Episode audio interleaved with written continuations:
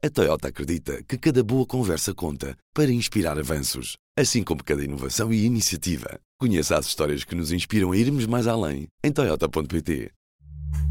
Este é o Poder Público, a semana em debate pela secção de política do público. São José Almeida, Maria Lopes, Leonete Botelho. Eu sou a Sónia Sapaz e hoje vamos falar sobre gêmeas. E basta dizer isto para todos sabermos de que gêmeas se trata. Não são as morte-água, embora este seja um podcast de política, são as luso-brasileiras que foram tratadas em Portugal em tempo recorde com um medicamento de custo elevado. São também as únicas que alguma vez obrigaram o Presidente da República em Portugal a dar explicações de viva voz sobre uma situação tão concreta como esta. Pergunta inicial, para entrarmos também devagar no tema. São José, eu não quero propriamente saber se neste caso há interferência ou não, porque acredito que a Justiça está agora a fazer o seu caminho, mas gostava de te ouvir genericamente sobre a tolerância à cunha em Portugal. Estamos a ficar menos tolerantes? Estamos, estamos, isso é bom.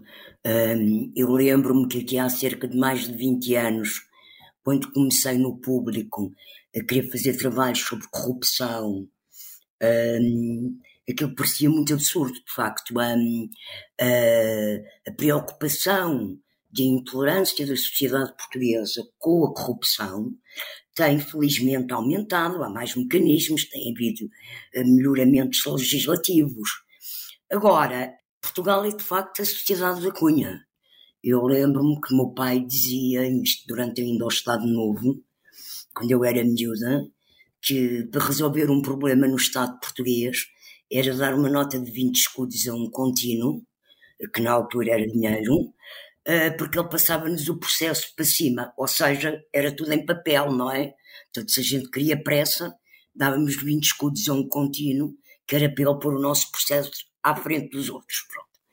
Um, e tudo isto é cunha e tudo isto é uma mentalidade que tem vindo a mudar. Agora, neste caso concreto, há aqui uma coisa uh, que eu gostava de, de, de, de, abordar, que é assim, estes procedimentos, estes pedidos uh, são normais, acontecem Acontece na Presidência da República, pessoas que pedem, que solicitam, acontece com o primeiro, gabinete do Primeiro-Ministro, acontece com os ministros, uh, quem, quem fez acompanhamentos de políticos, então na altura da, da, das presidências abertas, era vulgar ver pessoas a entregar uh, ao Presidente Soares uh, pedidos e, e coisas que depois os assessores tratavam.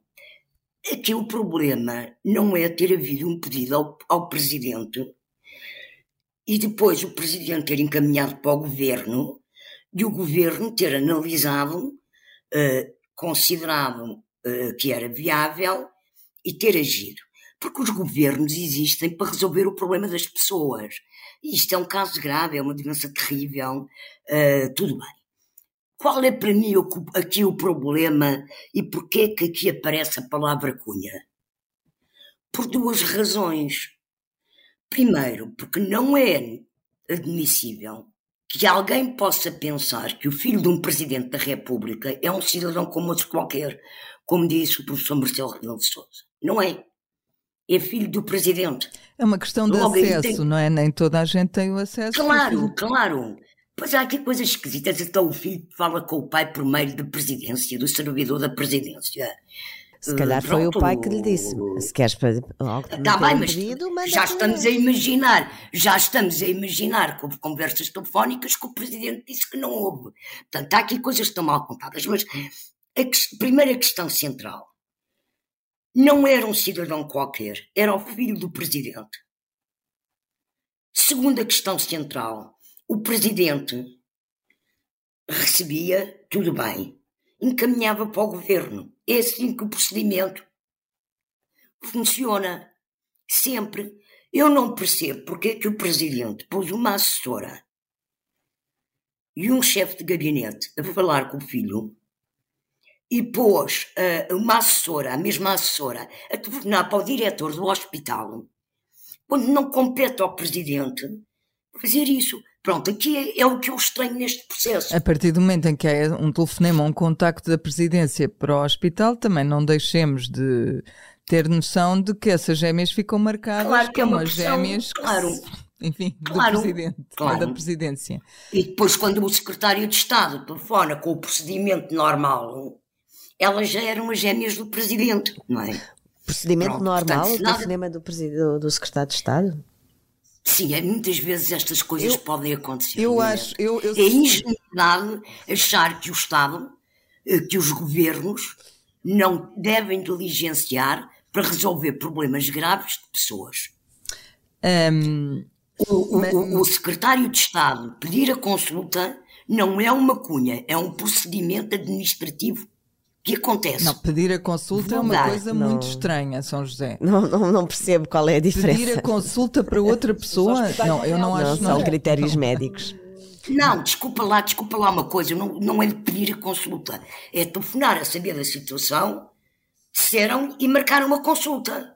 Não, eh, bom. Então, okay. se é misturar muita coisa. Ou seja, estamos aqui a, usar dois, dois, dois pesos e duas medidas, mas pronto, eu também vou falar sobre isso, ainda que não tenha. Oh. Mas depois, deixa, faz a pergunta à Maria Lopes primeiro.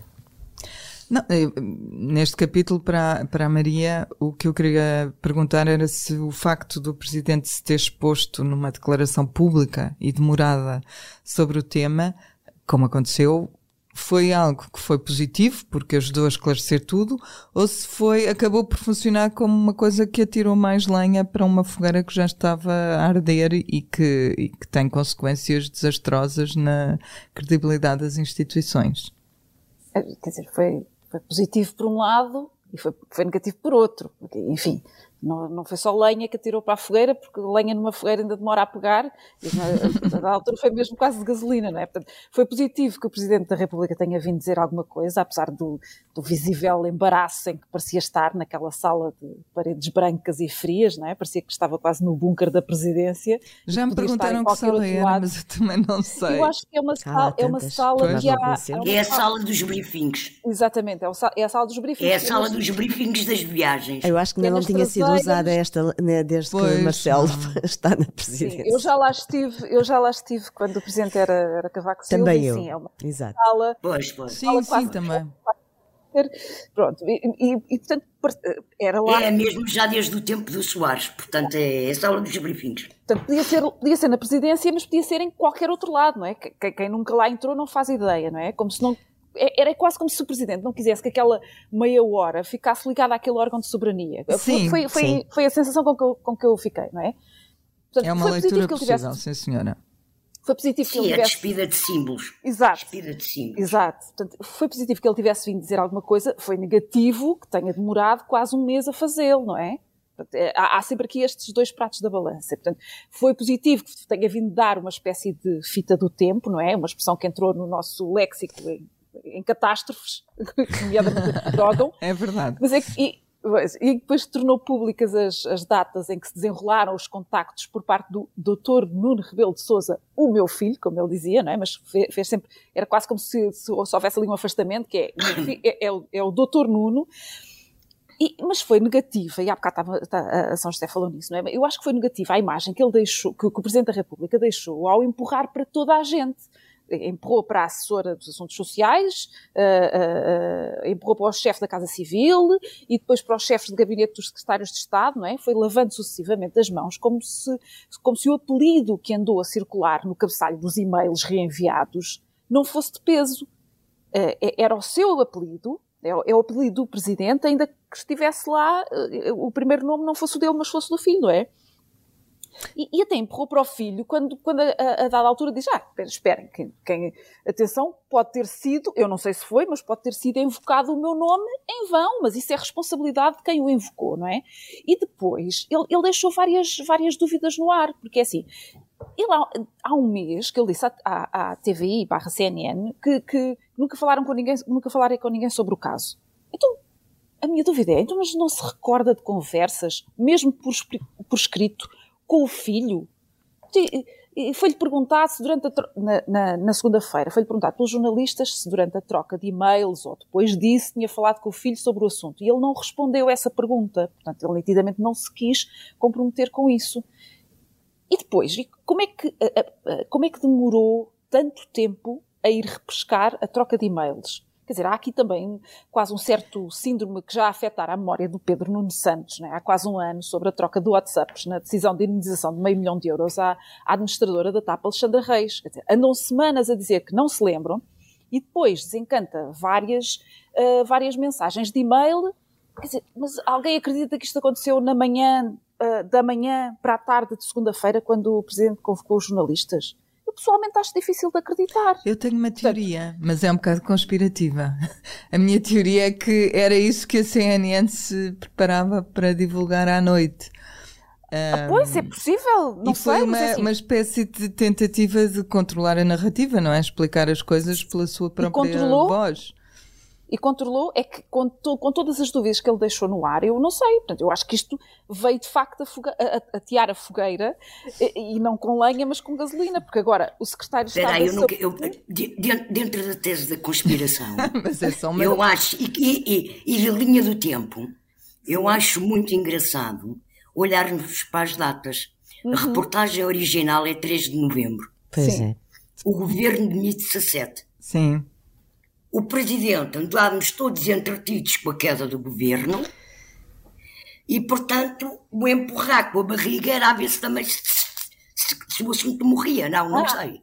É, eu, Sim, eu, eu acho que eu, por é? acaso, é? se me dão a licença de dizer qualquer coisinha sobre deixa-me, deixa só dizer aqui, já, já, já te passo não, a palavra, deixa-me só dizer ainda não me dão licença. Agora, esta gasolina está a queimar outra pessoa, não é? Porque o secretário de Estado da Saúde, António Lacerda Salles, que tinha uma imagem limpa, de seriedade, de profissionalismo pela forma como, como lidou com a pandemia, já também está envolvido e que, e que, aparentemente terá dado a indicação para que fosse marcada a consulta para as gêmeas no Santa Maria, segundo está num relatório, no, naquele, no relatório do processo. Embora também não se lembre, não é? E a primeira coisa que disse, precisamente era isso que eu ia dizer, a primeira coisa que disse há dias foi que, que, que não se lembrava, que, não, que nenhum secretário de Estado teria esse poder de marcar uma consulta, e que seria muito mau em termos éticos, que qualquer médico se deixasse influenciar, não é? E disse, ele deve saber bem, já que é médica há umas dezenas de anos, mas isso veio complicar ainda mais um assunto que já não era claro. Quer dizer, também foi à boa maneira de Marcelo Rebelo de Sousa, né? só que agora é ele também um dos protagonistas e nitidamente não está nada, nada à vontade nisto. Enfim, pronto, desculpa, Leonete. Agora é a Leonete. Era isso. Sim, eu, eu vou abstrair-me dos pormenores porque acho que ah, chega um momento destas coisas em que não, não ganhamos nada, já não, não há luz sobre pormenores que ajudem a perceber. Eu vou abstrair um bocadinho e levantar um bocadinho o foco para cima para, para tentar ver esta situação em geral. E primeiro gostaria que, de perceber, de, de, de esclarecer que, eu, que, se está a criar na opinião pública uma grande confusão entre aquilo que é cunha e aquilo que é o tráfico de influências, a corrupção, etc. Há, a troco há, de qualquer coisa, não é? É que, há, exato, é que há coisas, eh, não é tudo igual. Não é tudo igual. E também é a nossa responsabilidade. Agora é a minha vez. E também é a nossa há responsabilidade. Pouco tempo explicaste isso. Dizer, há pouco tempo explicaste isso pois, no podcast. Também é a nossa responsabilidade fazê-lo e fazer aqui também, é trazer alguma uh, clarividência sobre estes assuntos. E é exatamente isso. Eu também tal como a São José, lembro-me de que há 20 anos ou mais, quando estava, quando era uh, jornalista de sociedade trabalhava na área da justiça, na altura em que Vera Jardim era ministro da Justiça e fez uma grande reforma do Código Penal. E, e uma das coisas que eu escrevi, e foi manchete, é que a Cunha ia ser criminalizada. E a verdade é que caiu o Carme e a Trindade no dia seguinte. Não aconteceu. Pois não. e em que foi dito, e foi, uh, ligaram para o jornal, para os diretores do jornal na altura, a dizer a Cunha é uma instituição nacional, nós não vamos criminalizar a Cunha. Isto, estamos a falar de um país que é o nosso e que não é assim tão antigo. E mais, e que existe. Acho que sim, como a Sónia perguntava ao início, que há uma menos, menor tolerância à cunha. Agora, não se confunda a cunha com tráfico de influências, porque o tráfico de influências e tudo o que é esse tipo de criminalidade, a não ser que seja eh, que, obriga a cometer atos ilegais, Uh, e aí já há prevaricação, mas se for para atos legais como marcações de consultas, para haver crime tem que haver uma, uma contrapartida. Portanto, isto é preciso perceber. Portanto, pegando na, na expressão da, da, São José ao início, tudo isto é cunha, tudo isto é fado, isto é Portugal. mas eu isto tenho é uma Portugal. pergunta. Mas eu não estou disto. a perdoar ninguém com isto. Atenção. Agora, também acho que há um, um clima de animosidade e que também uh, foi usado de alguma forma para algum ajuste de contas político, porque neste caso não há só um responsável, meus senhores minhas senhoras. Meninos e meninas, não há, porque isto é um isto é um é de tal forma Portugal que a uma palavra vamos ver assim, se é que a coisa pode ser vista assim. A uma palavra do presidente, o governo dá uma palavra à diretora do hospital, que por sua vez dá uma palavra ao, ao médico e por sua vez a, a coisa acontece. Desculpem, então e não há responsabilidades em cadeia nisto tudo? Este é de facto um problema de uma mentalidade portuguesa, bem nacional. Por acaso também não é só nacional. O Brasil funciona Sim. bem, bem. Aliás, não é por acaso que aquela expressão das connections e dos. é brasileira. Isto é uma, isto é uma questão. Enfim. O e há aqui uma responsabilidade em cadeia, e eu acho que uh, o presidente, já por várias vezes, Uh, teve que vir explicar-se e tem, tem passado, tem tido muito maus momentos uh, comunicacionais e não só, uh, e, e, que tem que. Bom, não sei tem se já vai a tempo de rever. momentos comunicacionais, portanto, mal, Exato, mas aqui, não, aqui nem era uma questão de momento comunicacional. Ele aqui reservou-se, resguardou-se durante quase um mês, uhum. utilizou esse momento uh, quando entendeu. Fez-me mesmo muito lembrar aquilo que, que, a Maria, que a Maria Lopes estava a dizer, no momento de Pedro Nuno Santos, da fita do tempo. Também quando Pedro Nuno Santos uh, saiu do governo e depois uh, fez esse ato a, a, dizer que, se tinha, que tinha encontrado esse WhatsApp, também foi-lhe vaticinado a morte política. Uhum. E, e, aí está ele. E aí está ele, quem sabe, uh, o próximo líder do PS. E quem sabe, de acordo com algumas sondagens, do próximo Primeiro-Ministro. Portanto, mortes políticas antecipadas, não sou eu que as vou decretar. Leoneta, eu vou continuar contigo.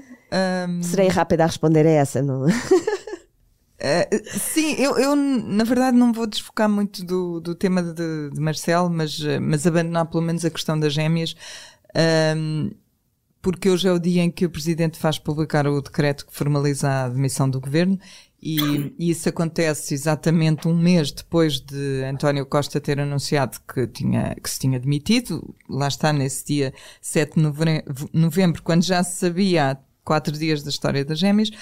Um, o que eu queria era que tu falasses um bocadinho sobre o que é que levou o Marcelo a fazer este compasso de espera de um mês e se isso, na tua opinião, se justificou apesar de haver constitucionalistas como Jorge Reis Novaes, que além de um grande constitucionalista foi também assessor presidencial, uh, a dizer que, uh, que é uma fraude à Constituição este adiamento no tempo da, da, do, da formalização da admissão, eu acho que aqui Marcelo Rebelo de Sousa esteve bem. E foi um momento, uh, foi claramente em, em, em, acordo com o governo, a bem do, a bem do, do país. Isto até agora soa mal a mim.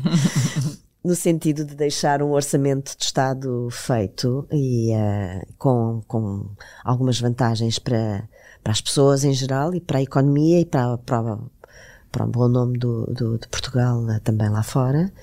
E, portanto, acho que se justificou completamente, dando tempo ao governo, uh, que foi uma queda completamente inesperada. inesperada, dando tempo ao governo de fechar alguns dossiês importantes, uh, pelo menos aqueles que fossem possíveis, e apresentar também, deixar, lançar algumas, algumas bases para o futuro. Portanto, acho que fez muito bem. São José, já, a, a próxima semana, já com o governo em gestão vai ser marcada pela intensa campanha do PS, que está na reta final. Um, neste momento é tempo de debater as moções, de dar entrevistas. Ainda hoje há uma ao DN e outra ao público dos candidatos a, a líder. Um, e nessas entrevistas eles vão explicando as opções, vão disputando até apoios e, e, e eventualmente nota-se até alguns recuos nos discursos. Um, que expectativa é que tu tens para esta campanha? Achas que as coisas vão ficar mais claras em termos de quem pode ser o vencedor? Não sei se vão ficar mais claras, não é? Há um, um, um vencedor pré-ungido e pré-eleito por, em termos da, da, da, da percepção na comunicação social, eh, que é Pedro Nuno Santos. Eh, eu acho que a campanha de José Luís Carneiro tem surpreendido. Aliás, no início, quer eu, quer o Leoneto, alertámos aqui assim no podcast que isto não ia ser uma, uma candidatura, uma eleição com um tapete vermelho estendido a Pedro Nuno Santos. E, de facto, José Luís Carneiro tem recolhido apoios, tem mostrado presença. Hum, não sei o que é que, que uh, quem vai ganhar. Uh, admito uh, que, o, que o resultado até possa ser bastante aproximado, um, na ordem dos 40%, 60%. Um, mas creio que, apesar de tudo, e, e, e de algumas uh, posições uh, que podem ser consideradas mais violentas, esta campanha está a ser bastante elegante e continuará a ser, se nós compararmos com a campanha uh, Seguro Costa, hum, esta está sim. muito mais tranquila. É evidente que há aqui uma coisa que eu acho que é que é preocupante, que é a candidatura de Pedro Nuno Santos ter recusado debates, uh, quer nas, nas televisões, nas rádios, uh, para o país. Eu acho que aí foi para se posicionar.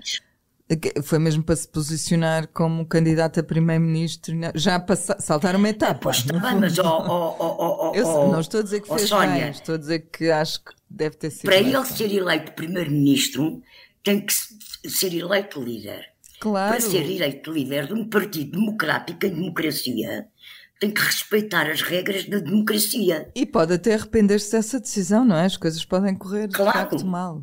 Porque, porque, porque o debate uh, entre políticos que concorrem a cargos faz parte das regras da democracia. E, portanto, eu penso que isso pode até vir a prejudicar em termos de imagem. Mas não espero que esta semana é natural que vai aquecer a campanha, mas não creio que vá eh, tornar-se deselegante. Uhum. Não creio. Já aqui falámos um bocadinho sobre o decreto de admissão. Ele acabará por ser publicado uh, dois dias depois da apresentação de um importante relatório que é o que foi efetuado pela Comissão Técnica Independente que avaliou as localizações para o novo aeroporto de Lisboa. Um, Alcochete e Vendas Novas são as preferidas desta comissão, mas aparentemente não são as preferidas da, da ANA. E Santarém, que posteriormente foi incluída, acabou por ser afastada. O futuro governo tem agora um documento extenso e muito completo para tomar decisões e, e, por isso eu queria perguntar-te, Maria, se a forma como o, processo se desenrolou, que inclui a criação deste tal grupo de peritos para as avaliações, inclui um acordo entre o PS e o PSD quanto à metodologia, se isto é uma boa herança que António Costa nos deixa, este modus operandi. O modus operandi acho que é, sinceramente acho que é. Corrijam-me se estiver errada, São José e Leonete, mas acho que é a primeira vez que os dois maiores partidos chegam assim a um compromisso sobre o assunto, certo? Sobre este assunto. Sobre a criação sim, da Comissão pois. Técnica Independente, sim. Sobre não, a conclusão, sobre, parece sobre que não. o aeroporto. Não, sobre o aeroporto, sobre, sobre como, como decidir, acho que é a primeira vez. Portanto, sobre o método, o método. O método, sim. Quem estava na oposição normalmente esperava de braços cruzados, né? E para criticar a, a, a opção, e foram várias as opções que foram tomando, não é? Uh, e depois quem estava no governo também não, não, não decidiu uh, não decidiu assim formalmente e foram-se fazendo estudos atrás de estudos. Um, a herança não é sobre o local, é um facto, uhum, que essa é seria a herança, não é? Mas é sobre uma metodologia e, portanto, e tendo em conta que, que que o, Luís Montenegro também já disse que vai, vai olhar para estas, todas estas conclusões uh, com, com, com tapês e medida, ainda que vá também oh, criar mais um grupo de trabalho interno no Sim. PSD para olhar para essas conclusões, não é? Um, eu acho que, eu sinceramente acho que é positivo. E, e, já agora, também acho que vai dar muitos argumentos para a campanha eleitoral, não é? Porque o Luís Montenegro, logo, na, logo no dia de, da apresentação do, do relatório, eh, acho que ele já mostrou qual é que vai ser um dos seus argumentos sobre o, sobre o aeroporto, não é? Foi, foi o PSD que forçou o governo do PS a, a sentar e a tomar um compromisso, ou isto nunca mais iria para a frente. O que ele disse foi, ah, se não fosse o PSD, nem, nem, nem Comissão Técnica Independente havia. Portanto, eu, eu quero acreditar que será, que será mesmo desta que se escolhe definitivamente e que as obras vão começar mais ano menos ano, já esperámos 50 e muitos, não é? Mas também acho que a novela ainda vai ter mais uns quantos episódios até lá, claro, não é? Uh, os vários interesses em jogo também já começaram a, já começaram a, sair da a contestar, não é? Os promotores de Santarém já disseram que o projeto deles foi mal avaliado, a Ana já disse que prefere o Montijo, não é? Mais barato e mais rápido, uh, e já começou a fazer chantagem que não fará as obras que, que lhe vão ser exigidas, não é? Naquela decisão que, que António Costa disse que o Conselho de Ministros ia aprovar hoje. A Ana, para, que curiosamente, para... e não, não vamos esquecer isso, é, é liderada por um elemento do PSD. Pronto, que já foi exatamente. ministro do PSD, José Luís Arnon, não é?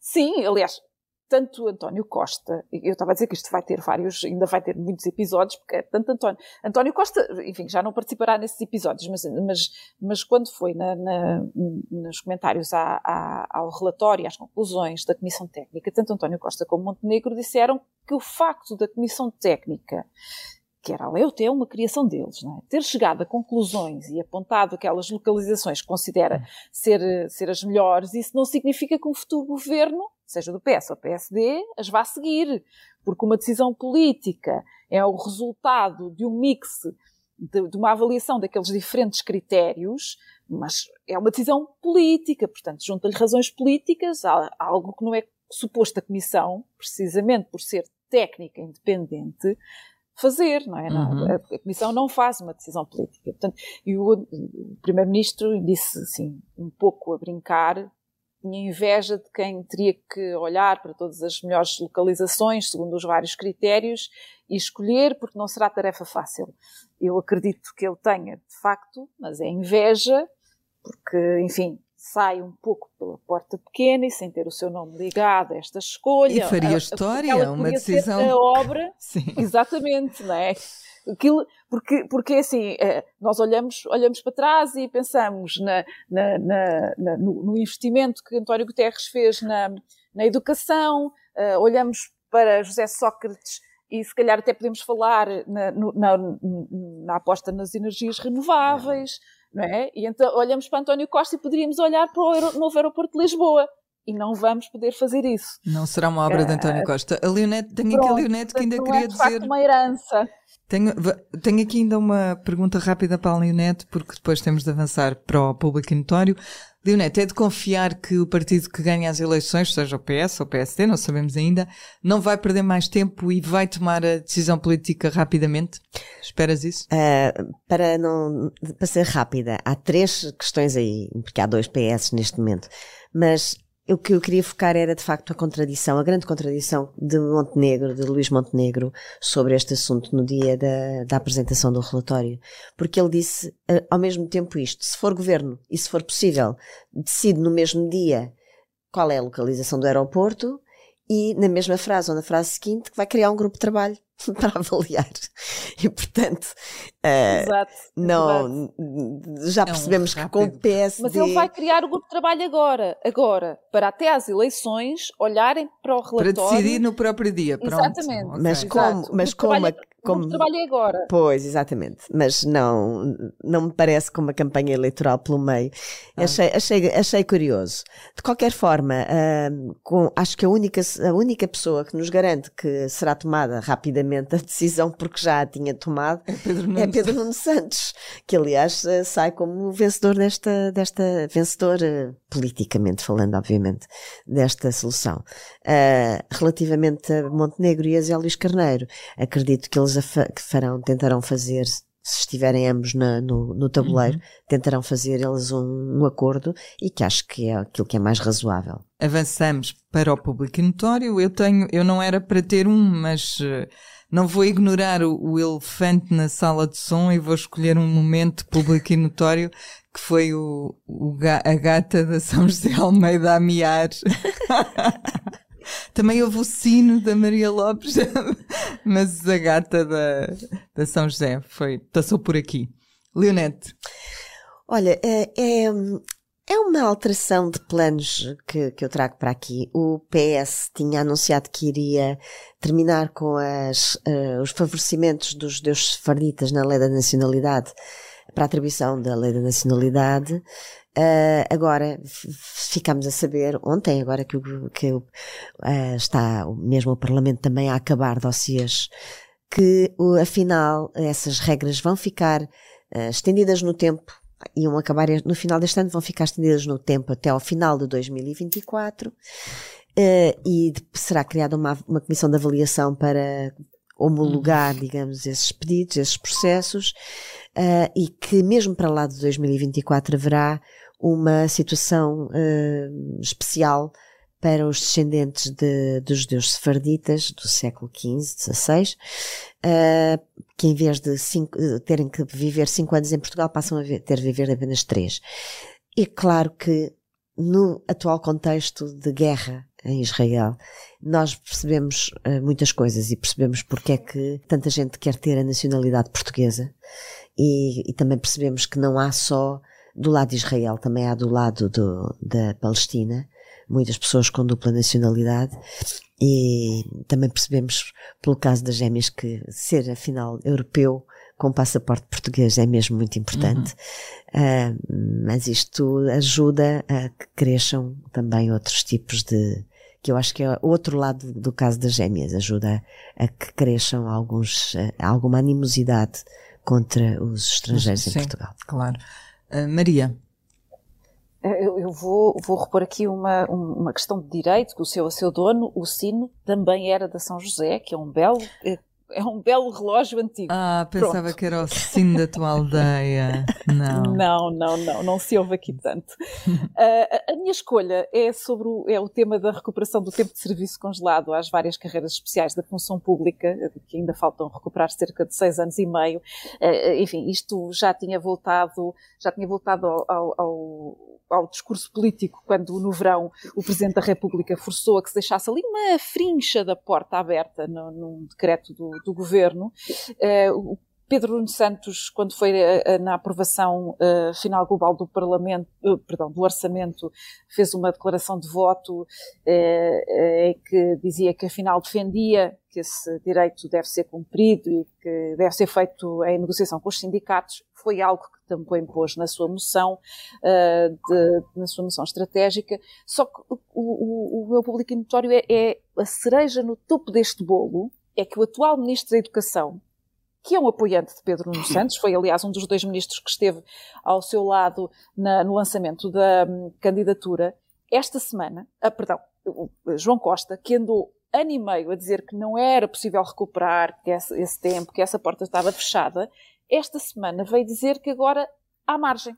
Afinal há margem para fazer a recuperação deste tempo, obviamente, de forma faseada, etc. Mas pronto, isto é apenas a, a, a confirmação, estamos em plena campanha, campanha, eleitoral para o PS e campanha eleitoral nacional. São é José, acabas tu. Acabo eu. Bom, eu quero lembrar que o Jornal Público publicou segunda-feira um artigo de opinião do professor Cavaco Silva, ex-presidente da República e ex-primeiro-ministro em que ele desenvolve uma tese de que as contas certas não são um critério uh, formal das Dos manuais de, de, economia, não é? Manuais de, de, de, finanças públicas e de constituição e de objetivos de orçamentos de Estado para uh, dizer que uh, a expressão contas certas e o conceito de contas certas, além de não ser científico nem académico, é uma invenção do poder socialista para eludir os portugueses dos problemas do país. Eu quero fazer uma pequena correção, quem sou eu, uh, mas quero corrigir o professor Cavaco Silva, mas quero lembrar que a expressão contas certas não é de António Costa, é de Pedro Passos Coelho. E eu até proponho acabarmos o podcast com um pequeno som de menos de um minuto, uh, de novembro de 2014, eh, de uma declaração uh, do então Primeiro-Ministro Pedro Passos Coelho. Eu acho que nós temos todas as condições para poder ser um país desenvolvido. E para isso, as nossas contas têm de bater certas. Ora, sempre que se trata de tirar conclusões sobre isto, a oposição imigra. Tem de nos dizer se estão de acordo com isto, com contas certas, ou se continuam sempre à procura de desculpas para manter déficits e dívida. E se querem contas certas, como é que vão fazer? Espero que não nos venham dizer que só depois das eleições é que nos esclarecem, evidentemente, porque a gente precisa saber antes. Antes precisamos de saber o país. E a União Europeia também precisa de saber o que é que o país, Portugal, quer fazer nos próximos quatro anos em termos orçamentais. Seria possível termos um entendimento. E é isto, voltamos na próxima quinta-feira. Fique bem, fique com o público. O público fica no ouvido.